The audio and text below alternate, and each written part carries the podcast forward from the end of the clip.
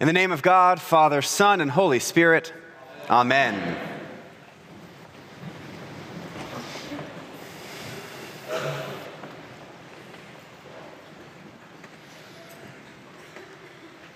Today, on this Easter Sunday, any preacher everywhere is going to think long and hard about what to say to all of you. And just like them, I have thought a lot about what I would say in this Easter sermon, and I always really overthink all of this. And today is no different. But it got me thinking about the way we think, about the way our minds work, about the way our brains help us perceive the world around us. Our minds really are incredibly complex organs. And our minds can often, if we're not careful, get in the way. Now, our Christianity, our faith, is not a heady exercise, it's not a mental issue. And that's why our brains can often get in the way of us understanding what it is that happens on Easter Sunday, what it is that we celebrate, the invitation that God offers to us on this day.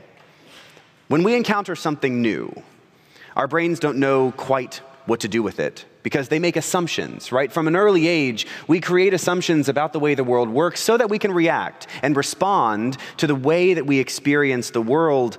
And today is the kind of day when we experience something totally new, that if we're not careful, we're going to put our minds in the way of what God is offering to us freely. Now, the way our brains work is really incredible. Have you seen the videos of people who are colorblind seeing color for the first time? These are amazing things. A scientist years ago discovered that he could use rare earth iron to put in lenses of glasses, and for the people who can't see reds or greens, which is about 5% of the population, when they put on these glasses, they see color for the first time. And these videos, as simple as this is, makes me choke up. These people who have gone years, decades even, without seeing color, all of a sudden see greens for the first time or that thing they walk past every day is purple and they never knew.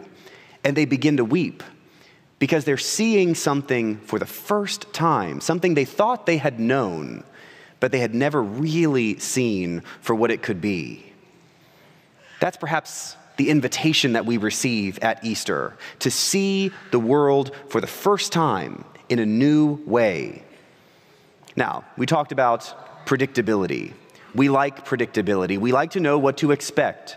We like to live in a world that is secure. We surround ourselves with a great little bubble and bumper that keeps us from experiencing things that upset us.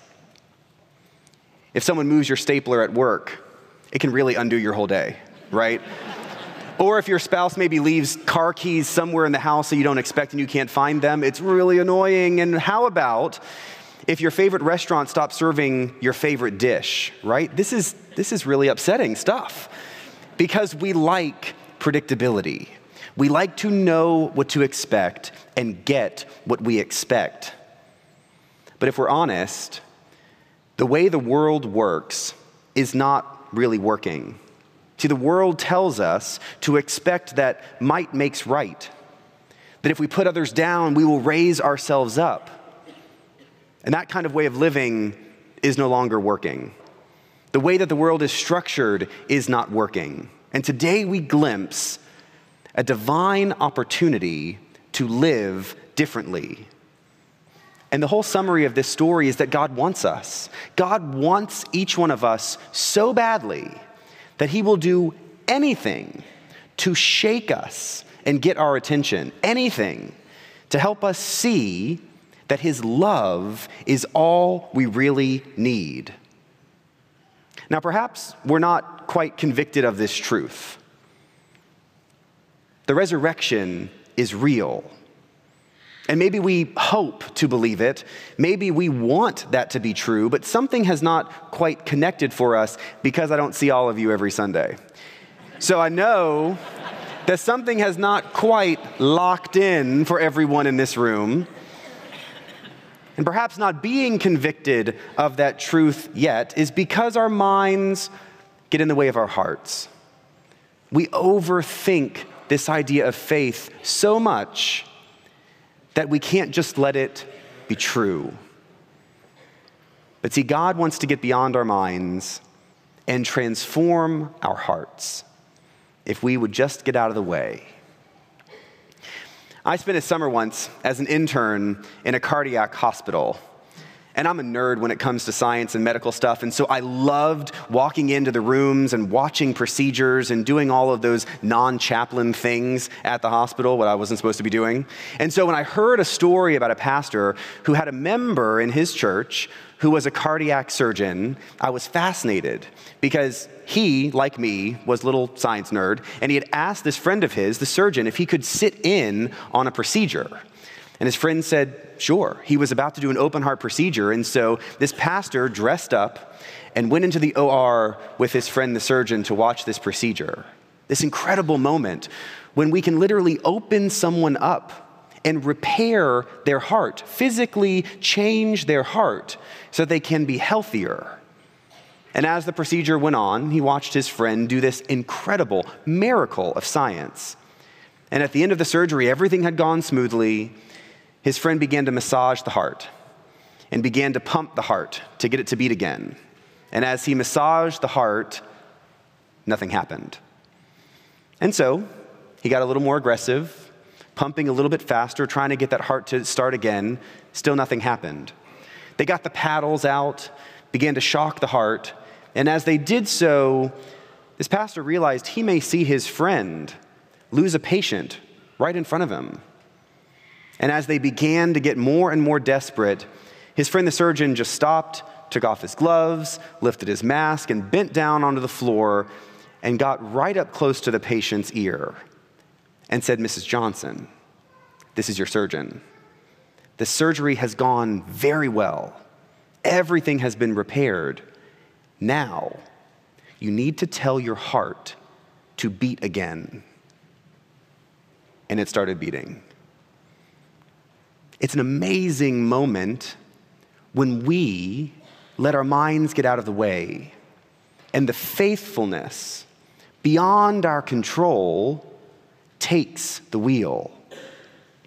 And there are so many of us in this room who've experienced such broken hearted experiences. And even though God has covered us with His grace, sometimes we just simply have to tell our hearts to beat again. Today is the chance. Today is the chance to tell our hearts to beat again. Today is the chance to open our eyes and to tell our souls to live again. Today is our chance with those open eyes to become the person God created us to be, to become the person we hope to be.